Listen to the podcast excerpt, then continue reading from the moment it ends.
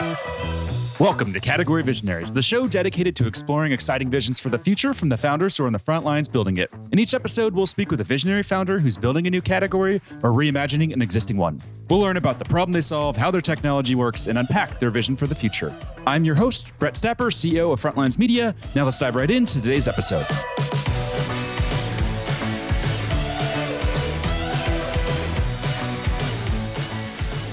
Hey everyone, and thanks for listening. Today I'm speaking with Clayton Wood, CEO of Picnic, a pizza tech company that's raised over 30 million in funding. Clayton, thanks for chatting with me today. Thanks so much, Brad. It's great to be here. Yeah, no problem. So before we begin talking about what you're building there, can we just start with a quick summary of who you are and a bit more about your background? Absolutely. So I've been the CEO at Picnic for a little over four years. I'm not technically the founder, but I, I joined uh, early in the company's life when the founder departed. My prior career started in, in building technology, several years in aerospace at Honeywell, and then I've been doing startups for the last 15 years. So, in little of everything, I'm kind of industry agnostic. Done a little renewable energy, some nonprofit, some precision agriculture, and now uh, now picnic. I think the common thread is a lot of hardware, a lot of uh, engineering problems. I'm a mechanical engineer by training, but I like to solve real world problems that have a real impact on people's lives. Nice. I love it. Now, two questions we'd like to ask just to better understand what makes you tick as a leader. First one is what CEO do you admire the most and what do you admire about them? Maybe a little cliche answer. I go back to Steve Jobs. And to me, where Steve Jobs is really admirable, it's the early days where he had a vision of what the product could be before it existed in the world and before anybody knew to ask for it. And he was able to be true to that vision and be ruthless in executing to that. One of the ways I see a core characteristic of an entrepreneur is to be relentlessly resourceful and you have to overcome lots of barriers and, and hurdles and obstacles along the way. He certainly did that, you know, leaving his company, coming back, but still being true to that vision of what the best possible version of what his company and what his products could be. And I think that's just great. Yeah, I love that, especially for you coming from the hardware side. I'm sure uh, makes sense for him to be inspirational. It's truly just mind blowing how good Apple products are. You know, I'm a fanatic. I think everything Apple, and it's just crazy to me how high quality everything is and how just amazing the products are. It's really incredible. No, it's a pleasure to use them, and we've we've actually used Apple kind of as an internal benchmark. That you know that's a that's a company we aspire to be compared to when we've done our our design work and, and what we want to be. We want to aim as high as we can aim, and and we think that's pretty damn high. Nice. Yep. I feel like there's nothing higher than that. So I love it. What about books? Is there a specific book that's had a major impact on you as a founder? And this can be a business book or just a personal book that influenced how you view the world. I think specifically in the startup realm, my favorite book is a book called Founders at Work. It's kind of an older book. It's a compendium of founder stories. A lot of them are back from the 90s. Some of the dot com boom companies like Yahoo and PayPal. And it's really just telling the founder stories and it humanizes the start of those companies. It's easy to think of those companies as huge. It's easy to think of the founders as being really rich and successful. Well, you go back to the beginning, you've got people who aren't leaving their jobs. They're doing work at night. They're not sure if it's going to work. And just the uncertainty and the, the hardships and the, the faith that you have to have working on a startup at that very early seminal stage. It's really inspirational to see that every company that started out and became really big probably went through some version of those early days. And it's just, it's really inspirational to read those stories. Nice. I love that. I've not read that book yet, but I'll add it to my list now. Now let's switch gears and let's dive deeper into Picnic. So I know you mentioned there you're not the founder, but you were there early on. So I'm sure you're very familiar with the origin story. So can you take us back and just tell us a bit more about the background and the, the early days of the company? Yeah. So the company was really started group of automation engineers, people with some robotics background and robotics interests, uh, multidisciplinary engineering group, looking for a good place. You know, what's a good business to build with automation? And what they realized was food service seems like a good industry to be working in. Those jobs are are difficult, tedious, sometimes dangerous, usually unpleasant, low bad working conditions, and you know, just a good place to to apply automation. So they thought, well, let's automate pizza. And so the initial idea was let's make a self-contained pizza truck that does everything. You walk up inside of it and you you order a pizza and everything happens inside the truck. And when they, they thought that sounds like a good idea, and then they realized, well, you know, that's probably pretty ambitious. Maybe we just figure out how to make a pizza first, then we'll worry about the truck part. And realize that actually is pretty hard. We've got some videos of the early prototypes that are kind of comical that are just, it's harder than it looks to uh, actually distribute sauce and cheese and toppings onto a pizza and to do it repeatedly and reliably. And so starting with that beginning, just worked on how do you solve that problem?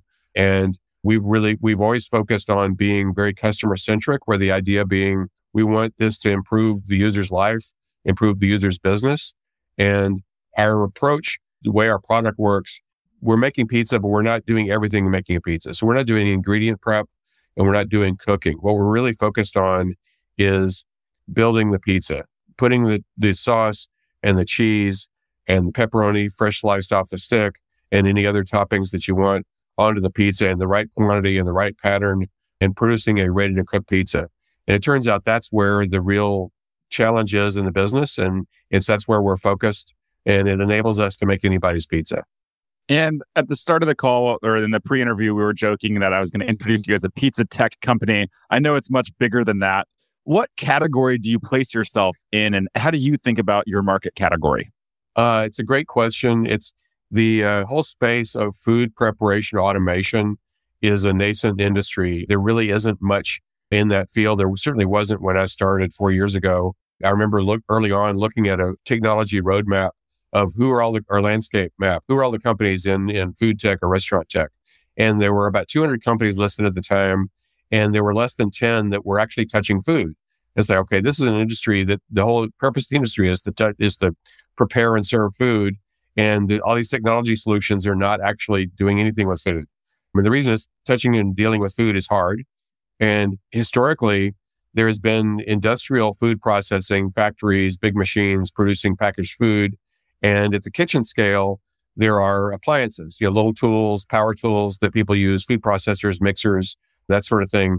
But in terms of actual automation that does a multi step process to prepare a dish at a restaurant scale, almost nothing existed uh, four years ago. And so it's a whole new category. We used to say food tech and then alternative proteins came in and kind of stole that thunder. There's food tech, restaurant tech, restaurant automation, pizza tech works. It's a new category. And that's one of the challenges is, is explaining what the heck it is that we do. And, you know, from reading the media or just consuming news, I remember a couple years ago reading about a different pizza automation startup that was backed by SoftBank. Um, I don't know when that was. I would guess like 2019, 2020. And I believe the company didn't work out. And uh, I think everyone likes to talk crap about SoftBank's big bets. Uh, do you have any thoughts on you know what happened with that company and where they may have gone wrong? Absolutely. Yeah, it was actually uh, 2018. Their SoftBank funding came in. Uh, name of the company is Zume. It's still around, Z-U-M-E. And they raised money just before I started at Picnic. And so I initially saw them as the main competitor, the market leader. But what they were doing, they were, one of their core ideas was to have these very high tech trucks that would drive around and cook food on the way to a customer versus cooking food in a restaurant, delivering it to a customer. And pizza was their first food because they were attached to an actual pizza restaurant called Zume Pizza in the Bay Area. The difference between what we do and what they were doing at the time is they weren't actually building the pizza with robots. They had robots in their operation. They had robots putting pizzas in ovens. And I think they had a vision of putting the robots on the trucks, but they were actually had people building the pizzas for the most part. And we were actually building the pizza. I actually saw we, our offering was complementary to theirs because we were doing the part of it that they weren't doing. Unfortunately for them, I think they had a really big vision that was probably too broad and they had the curse of early funding where they had so much funding, they had so many things to do. It became a real execution problem. And so they pivoted after being unable to execute on the initial idea. They pivoted into compostable packaging, which is something they had picked up along the way, thinking about a compostable pizza box. And last I saw them, they were making compostable packaging and COVID masks. So they've been out of the food automation space for, for several years now. And having a big, you know, kind of public blow up like that for someone who's, you know, pretty close to what you guys are doing or you know, somewhat close to what you're doing, did that hurt your fundraising efforts at all? And did that, you know, taint what you're trying to build in any way? Or were you able to communicate how it's, you know, very different and it, it shouldn't really impact how people view this category? No, it absolutely had a big impact because early on, again, it's a new category. There wasn't a category of investors looking to invest in food automation startups. So the few investors that were interested, many of them had invested in Zume and a few of the other pioneering companies at that time. Most of those companies did not succeed for a variety of reasons. And so we ran into a lot of people who were a little gun shy because of the early failures. And so it kind of tainted the category for a while. But again, it's the structural disadvantage in the, in the investment market is just it's, it's new and different. You know, it's not B2B SaaS. So there's not a thousand investors out there who say that's what they invest in. And as you know, there's a cliche that hardware is hard. And I would add that automation is a hard version of hardware. And if you do food automation, I used to tell my team, we're doing the Olympics of hardware development because this is one of the hardest automation things you can do is to try to manipulate food, which is highly variable into a very consistent output. So we're taking on a really high, hard problem. And again, it's not one that there's a lot of track record of a lot of companies out there being successful. So investors get gun shy because they haven't seen success. They've got to see the vision and understand where, what this could be. And I'm sure there's a very obvious answer to this question, but why pizza? I'm sure that this technology could work in different food categories. What's the reason to start with pizza? First reason is pizza is probably the most popular food on the planet. At least, you know, every continent, we've had interest on every continent in our pizza technology. It's also relatively simple in concept. You're, you're basically putting some different kinds of foods on a pizza dough, but it's also highly variable where it's, there's lots of different kinds of pizza. And, you know, one of the choices that we made early on, which is different than some of the competitors in our space is at this point in our history, we've made over 120,000 pizzas, or rather, I should say our customers have made over 120,000 pizzas, but we've never sold a pizza. We are not in the pizza business. We don't want to be in the pizza business. We're not a restaurant many, many of our competitors have developed very sophisticated technology for food preparation. And then they open a restaurant and they say, okay, we're now we're going to sell our automated food, which never made sense to me as a business choice. And we had that choice early on and, and we eschewed it because as popular as pizza is, if we're making pizza and selling it, regardless of how good that pizza is, that's one type of pizza. And people like lots of different kinds of pizza. And the market narrows if you're selling pizza to only the people who like your pizza. Let's say it's Neapolitan with certain toppings. People who like dish won't buy your pizza. Where we are, we're selling to operators, anybody who makes pizza. And the architecture of our system is such that we can make any pizza. And that ranges from a Domino's pizza, where we demonstrated with Domino's in Berlin this summer, to our local Seattle customer called Moto that makes a gourmet deep dish Detroit style pizza with ingredients like Dungeness crab and pork belly, or a stadium pizza or a college pizza, any kind of pizza you want. We make any pizza. And so the market is really the world of pizza makers. So it's an enormous market opportunity for us. And we think it's the best approach for the business. And are you just a, a, pizza connoisseur now? Do you know everything there is to know about pizza? Like, do you do you force your uh, your family and yourself to eat pizza every night? You know, I know a lot more about pizza than I did four years ago. And we learned a lot about pizza toppings and the challenges of the food supply chain, the challenges of cold chain handling for things like cheese. Yeah, we eat a lot of pizza and in the office, a lot of pizza gets made, a lot of pizza gets eaten, a lot of pizza gets donated to charity from the office. People always ask if we get tired of it. And no, we don't. We make a pretty good pizza and everybody, everybody continues to enjoy it. Nobody's sick of it. And the office always smells pretty good. nice. I can imagine. Now, a couple of things that I want to ask about just from things that I read on the website. So, on the website, it mentions that you know one single employee can create 130 oven ready pizzas within an hour. So, if they weren't using your hardware, your machines, how many pizzas could a single worker create just on their own without the machine? Yeah. So, this is where it gets interesting trying to explain to the market and trying to understand where customers are there's a wide variation of the types of pizzas. There's a wide variation in types of people who are making pizza. So an industry standard benchmark is that an experienced pizza worker, somebody who's really, you know, very competent at their job, should be able to make a pizza in about 45 seconds. So that's probably roughly, let's say 80 pizzas an hour if they're working continuously. The reality is that the industry, just like every other part of the food service industry, suffers from a chronic labor shortage. It's been true before the pandemic. It's much worse since the pandemic.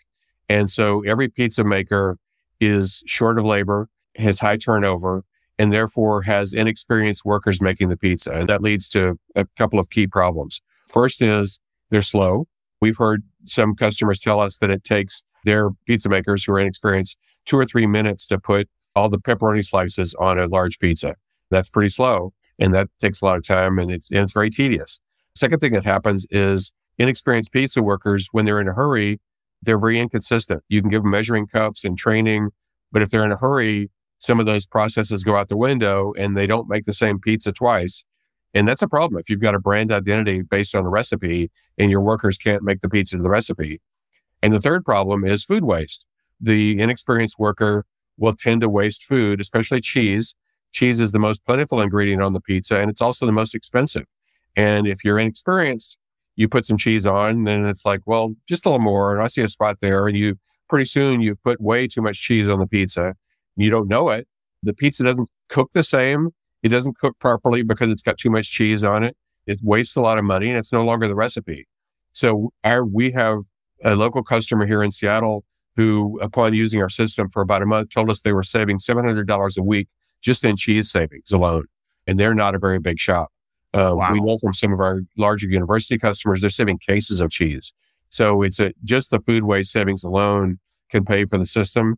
But that worker problem is huge. So going back to the, the throughput though, 130 pizzas an hour really enables you to get through a rush hour. The, the shape of the curve on a, on a pizza restaurant is, you know, 2.30 in the afternoon, nobody's ordering any pizza. Eight o'clock on Friday night, you need as many ovens and as many hands making pizza as you can get.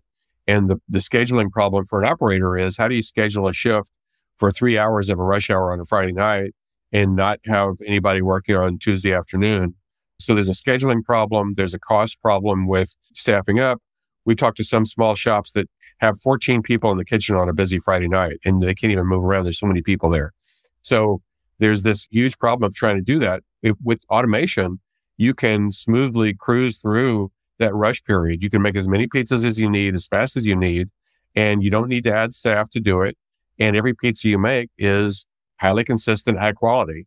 We know it's high quality. We've done blind taste tests at some of our university clients where the students clearly prefer the picnic made pizza to the person made pizza because it's consistent and it's to the recipe. So if you can make high quality, consistent pizza to the recipe without adding staff in your rush hour and you cruise through that rush hour without a hassle, without a management problem. And you're making more pizza per hour, which, you know what that means. If you dial up a pizza on a Friday night and you want it delivered and it says it'll take 90 minutes to get there, you're probably going to go to the next place and see if you can get it inside an hour. The more pizzas you can produce in an hour, the more sales you're going to have in that hour. You're not going to lose those sales. So for lots of reasons, you can be really productive when you've got a high speed, high quality, consistent means of making pizza. And one thing you said there that I want to zoom in on, because I think it's you know really important to talk about there is the food waste side. So it says that it's you know less than two percent food waste when they're using Picnic. Do you have a rough number of what it typically is, like what that typical percentage is without Picnic? Yeah, the, the industry average is ten to twelve percent. So that really, really adds up. We figure on a, a typical pizza restaurant that is wasting 10 to 12% of their food versus picnic, that delta not only is a huge amount of money that they're spending that they shouldn't be spending, hurts the business, it hurts the bottom line, hurts the quality of the product. It's also a big carbon footprint issue. I think the last number I saw was 35 metric tons of carbon is what that difference over the course of a year makes, that waste difference, because that food production has a carbon footprint. And if you can reduce that food waste, you can have a sustainability impact with your business as well as make more money. Wow. And that Seattle pizza company that you mentioned there that was saving, I believe you said $700 per week. Is that just one location? That's right. That's right. One location, $700 a week. Wow, that's insane. So this has to be very meaningful to these pizza shops that I'm guessing. It's not like they're just printing cash and yeah, making millions and millions of dollars per year, I'm guessing. So being able to save $700 a week just with this you know, one change has to be almost a no-brainer, I'm sure, once it's explained. So what do you think that issue is when you're when you're selling this? Like what holds people back from buying because it does seem so obvious from a uh, a non-pizza owner perspective when I'm listening to you here. Yeah, it's a classic technology adoption challenge where this technology has not existed before. People have never seen it. They don't know how to think about it. I call it the spaceship in a cornfield problem. People are like, what is that? How much did it cost? I don't know. Have you ever seen one? I, I don't know. How does it work?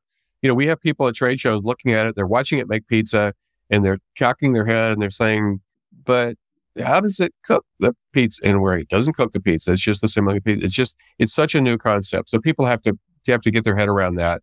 Also, you know, pizza shops are relatively small. Our system takes up a certain amount of space. It's not very big, but nobody is sitting around with a picnic pizza station sized hole in their kitchen. They're just ready, waiting for it to move in. So you got to, if you're the customer, you got to make some adjustments in the way you operate, in the way you're set up, in the way your kitchen is arranged. We aspire to make anybody's pizza. So we're constantly expanding the ingredients. We can handle about 20 different kinds of cheese, lots of different kinds of other toppings, lots of different sauces. But sometimes there's some adjustments that may need to be made to accommodate the automation, just like any other adjustment you'd make. And so people have to get their head around those adjustments to reap the benefit. And over time, you know, our system is going to be more versatile. People will become more accustomed to it. One of the best segments for us is operators who are expanding or are opening new operations. Even existing brands are considering opening like new branded lines of their business that are more high tech. You'll see this across the food industry. All kinds of fast casual foods, food brands are redesigning their stores for drive through and pickup where dine in isn't as popular. So part of that trend is people are seeing that, okay, I want to open 100 new stores next year. But the idea of doing the old brick and mortar, hire 20 people, just the, the old routine, nobody wants to face that anymore. So they're considering new options. And if they can build their new concept around automation where it's built in from the start, it works well for them. And we, we've got a customer in New Jersey who is probably our highest volume customer. They're making thousands of pizzas a week. And they've really started from the beginning, from the ground up to build an automation first pizza operation with all the tools they're using. We have another customer in San Diego, uh, Andrew Simmons at Mama Ramona's. He's got an ongoing thread on LinkedIn where he's he's building in public. He's saying these are the tools I'm using, these are the results I'm getting. Picnic is a key part of his operation, along with his POS and his ovens and other parts. And he's coming up with all kinds of innovative business ideas on top of the fact that what the automation enables him to do that he couldn't do using conventional methods. So I'm guessing a lot of these customers where you're seeing demand is coming from, I don't know what you'd call them, but you know, I would guess they're on the younger side or technology first business owners. It's not, you know, the older gentleman who moved here 80 years ago from Italy. I'm, so I'm guessing that person's probably very stuck in their old ways and may not, you know, believe that automation can create a good pizza. Is that fair to say that there's, you know, a part of the market that's like that? I was still clear of the identity politics in there. And I'll just say that one of the things we look at is if you're an operator and you got you lived through the pandemic, did you have to change your operation in the pandemic to adapt to the new conditions, or did you just try to hang on with white knuckles to the way you were doing things before and try to gut it out? The people who tried to gut it out are probably not our customer. The people who readily changed and found new ways to operate during the pandemic, those are probably our customer. And it's a classic technology adoption curve. You got your innovators and early adopters are going to be the first ones. And you see them in, in all kinds of unlikely places. You see this in large corporations, large brands. Some brands are really nimble and progressive and practical and want to dive in and start learning. Other brands get stuck in their own bureaucracy and their own arrogance of how they do it. And they're interested, but they're not really ready. They're going to wait and see. You see the personalities of the companies and the ownership come out as you have the conversations with these customers. Yep, I can see that. And as I'm sure you've experienced in this journey, bringing innovative tech is not easy to do. And I'm sure that there's a very long list of challenges that you've faced so far. If we had to pick your top challenge, what would you say that challenge has been and how'd you overcome it? I think the main challenge is that technology adoption problem. How do you persuade people to make a small adjustment to get a big benefit? And when you've got a vast market, it's kind of a curse of success problem when your product is arguably applicable to almost anybody who makes pizza. How do you narrow that market and your focus so that you're trying to find the customers in that sea who are the most likely to buy soon, who can buy exactly what you've got and who are receptive to buying what you've got and trying to do that, that narrowing of the market and stay focused on that. We've stayed focused on pizza. You asked about other, other foods earlier. Our technology could be adapted to other foods, sandwiches, salads, tacos, any food where you put a food on a base, a bowl, any of those things. We could do that. We've stayed focused on pizza because it's our area of focus. Beyond pizza, we have to focus on who are the customers who can benefit most from the product, who are ready to buy it, and who are really ready to buy the first version of the product, which is the one that's in production now and not some future version that doesn't exist yet. So I think that whole technology adoption problem is core to our success. And we've lived through some long buying cycles where we, what we've seen is tons of interest and we've learned, we've learned a ton. And, uh, you know, 2023 is shaping up to be a breakout year for us. Nice. Very exciting. And I'm sure that this comes up in conversations with investors. And if it hasn't come up yet, I'm sure it'll come up with the media. But how do you navigate the conversation around automation that displaces workers? Uh, I know you had mentioned there that there's a job shortage. So I'm, I'm sure that helps part of that conversation. But I think when I looked online, it said there were like 800,000 people who work in the pizza industry in America, which is a, a, pretty large number. I don't know if that's totally accurate, but that's what I was able to find. So, how do you view displacement of these workers and how are you navigating those conversations? Yeah, it's a great question. It's it's a concern I had early on when I when I joined. You know, are we solving a problem? Are we creating a problem? Uh, what I realized quickly was so before the pandemic, National Restaurant Association was reporting 800,000 unfilled food service jobs in America. And that then it was forecasted to go to 1.5 million by 2025. It's 2023. It's already 1.5 million because of the pandemic. Every pizza restaurant we've ever spoken to has a labor shortage. Every pizza restaurant we've ever spoken to has a turnover challenge. So what I like to say is we're not replacing jobs, we're replacing job openings. We're enabling the operator to be successful and profitable with a smaller crew and improving the working conditions for the workers so they've got a more pleasant, easier job to do and everybody can have a better experience. The nature of food service work here, again, National Restaurant Association reports the average tenure of a food service worker is about seven weeks, which is kind of astounding. Um, but when you think about it, the reason for that is, you know, entry level food service jobs there's usually no advancement, low pay, poor working conditions. And so it's not unusual for people to take a job, work for a while, just walk out, take a vacation for a couple of weeks, then go back, go get another job. There's always another job. The next job is probably just the same as the last one. And so this turnover problem is a huge problem for the operators because they've got to hire and train. And once they got people trained and then they quit. So there's always, there's plenty of jobs for anyone who wants them. But the, the operators who are trying to operate businesses are suffering from this, this huge turnover problem. And we think automation improves the working conditions. It'll reduce the turnover and it will make the jobs better and it'll make the businesses more successful. And the successful businesses we're working with want to open new locations. And so they, they can grow and create more jobs. So we really don't believe we're having any impact on anybody's interest in getting a job making a pizza. And last question I had on my list here to ask about in terms of ROI, is there a typical time period that you see it takes for a customer to see an ROI once they buy the machine? Absolutely. So our business model, actually, we've set it up. We call it robotics as a service. So when an operator contracts to receive our equipment, there's no money up front. We install the system. Well, they set a 36 month term contract. We install the system. We provide training, service, support, and upgrades within the fee and they should save more money in the first month than the monthly payment. So the ROI is instant for the operator. And so there is no investment upfront and then a payback. They just, they install, change the way they're operating and start being more successful and, and start saving money. Well, so I'm guessing on your end, then that's a super capital intensive business, then, right? Because you need to pay up front for all of the machines. That's right. That's right. So we have working capital financing on the back end. So our our working capital financing, we finance all, all of our equipment and then our debt service on that equipment is lower than our revenue. So we are also cash flow positive from the first month. And then beyond retiring that debt after 24 months, we have high margin recurring revenue off into the future because the, the life of the system is much longer than the life of the contract.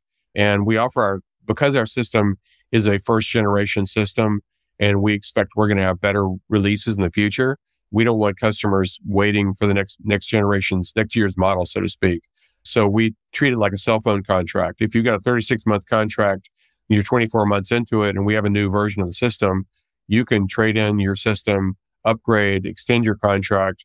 We can take that original system back, refurbish it, and reissue it back out to the market because it's still totally suitable for service and it's a win win for everybody. Wow, that's super fascinating. You're inspiring me here, Clayton. I want to open Brett's Pizza Shop now.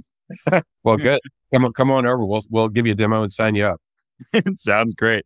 Now, last question here for you. I want to talk about the future a little bit. So I know you touched on it that there are other foods that you can use with the machines. Do you think that's going to happen in the next three years, or are you laser focused on the the pizza market? I think the other number I read that blew my mind about the pizza market in the U.S. is it's like 45 billion in sales per year, which is mind blowing. Like, are you just going to try to get as much of that market as possible, or are you eager to go into other types of food? We've got our hands full with the pizza market for now, but I think it really won't be that hard to move into other foods. The nature of our system is that it's a conveyor system. So the dough goes in and it's read by computer vision. And then each station that it passes, it gets sauce, cheese, fresh sliced pepperoni, other toppings. Because what we're doing is we're dosing a certain amount of food and we're distributing it on a base. Right now, that base is a pizza dough. That base could be a sandwich bun. It could be a salad bowl. It could be a plate. It could be a tortilla. It could be a pita bread. And because it's station to station and we make every pizza we make is customized size, shape and topping. So it's there's no, this is not batch processing of anything. So arguably we could set up an assembly line where the first order is a pizza and the next one is a sandwich and the next order is a salad. And they're all going to get made at that same pace, 130 an hour at the current speeds. So the system architecture is quite powerful. You know, we're a startup, we're a small company, so we're focused on pizza and the market is enormous. But as we get that market up and running, get that plate spinning, so to speak, we're ready to branch out into other foods as well. Amazing. Super cool. All right, Clayton. Unfortunately, that's all we're going to have time to cover for today's interview. Before we wrap, if people want to follow along with your journey as you continue to build this awesome company, where's the best place for them to go? Just follow our, our website, picnicworks.com. We're also on Twitter and LinkedIn. You can find those links on the website and fill out an information form if you want information. We'd, we'd love to hear from you. Awesome. Clayton, thank you so much for taking time to chat, talk about what you're building, and share this vision. This has been a blast. And I really look forward to having you back on in a couple of years to talk about everything that you've built out and done. Thanks so much, Brett. It's been, been a fun conversation. All right, let's keep in touch.